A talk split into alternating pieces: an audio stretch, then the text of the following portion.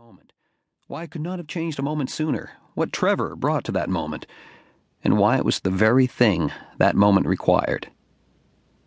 And that, unfortunately, is the part I can't explain. I was there, every step of the way I was there, but I was a different person then. I was looking in all the wrong places. I thought it was just a story, and the story was all that mattered. I cared about Trevor, but by the time I cared about him enough, it was too late. I thought I cared about my work, but I didn't know what my work could really mean until it was over. I wanted to make lots of money. I did make lots of money. I gave it all away. I don't know who I was then, but I know who I am now. Trevor changed me, too. I thought Reuben would have the answers. Reuben St. Clair, the teacher who started it all. He was closer to Trevor than anybody except maybe Trevor's mother, Arlene. And Reuben was looking in all the right places, I think. And I believe he was paying attention. So, after the fact, when it was my job to write books about the movement, I asked Reuben two important questions. What was it about Trevor that made him different? I asked. Reuben thought carefully and then said, The thing about Trevor was that he was just like everybody else, except for the part of him that wasn't.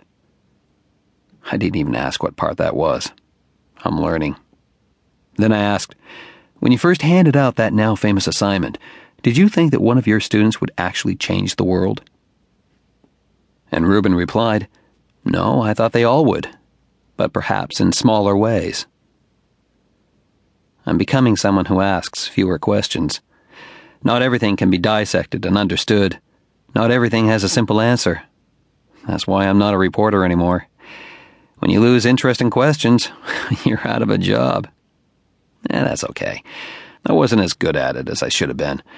I didn't bring anything special to the game. People gradually stopped needing to know why. We adjust quickly to change, even as we rant and rail and swear we never will. And everybody likes a change, if it's a change for the better. And no one likes to dwell on the past if the past is ugly and everything is finally going well.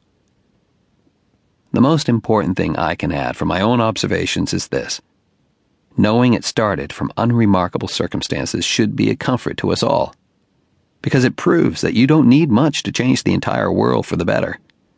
You can start with the most ordinary ingredients.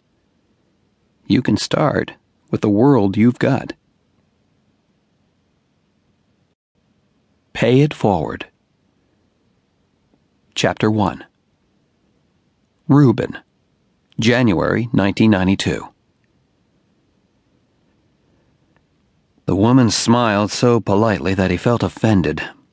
Let me tell Principal Morgan that you're here, Mr. St. Clair. She'll want to talk with you. She walked two steps, turned back. She likes to talk to everyone, I mean. Any new teacher. Of course. He should have been used to this by now. More than three minutes later, she emerged from the principal's office, smiling too widely, too openly. People always display far too much acceptance, he'd noticed, when they're having trouble mustering any for real. Go right on in, Mr. St. Clair. She'll see you. Thank you. The principal appeared to be about ten years older than he, with a great deal of dark hair worn up, a Caucasian, and attractive. And attractive women always made him hurt, literally. A long pain that started high up in his solar plexus and radiated downward through his gut. As if he had just asked this attractive woman to the theater, only to be told, You must be joking. We are so pleased to meet you face to face, Mr. St. Clair. Then she flushed, as if the mention of the word face had been an unforgivable faux pas. Please, call me Reuben. Uh, Reuben, yes, and I'm Anne. She met him with a steady, head on gaze and at no time appeared startled. So she had been verbally prepared by her assistant. And somehow the only thing worse than an unprepared reaction was the obviously rehearsed absence of one.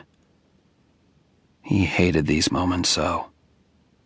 He was, by his own admission, a man who should stay in one place. But the same factors that made it hard to start over made it hard to stay. She motioned toward a chair and he sat, crossed his legs, the crease of his slacks was neatly, carefully pressed. He'd chosen his tie the previous night to go well with the suit. He was a demon about grooming. Although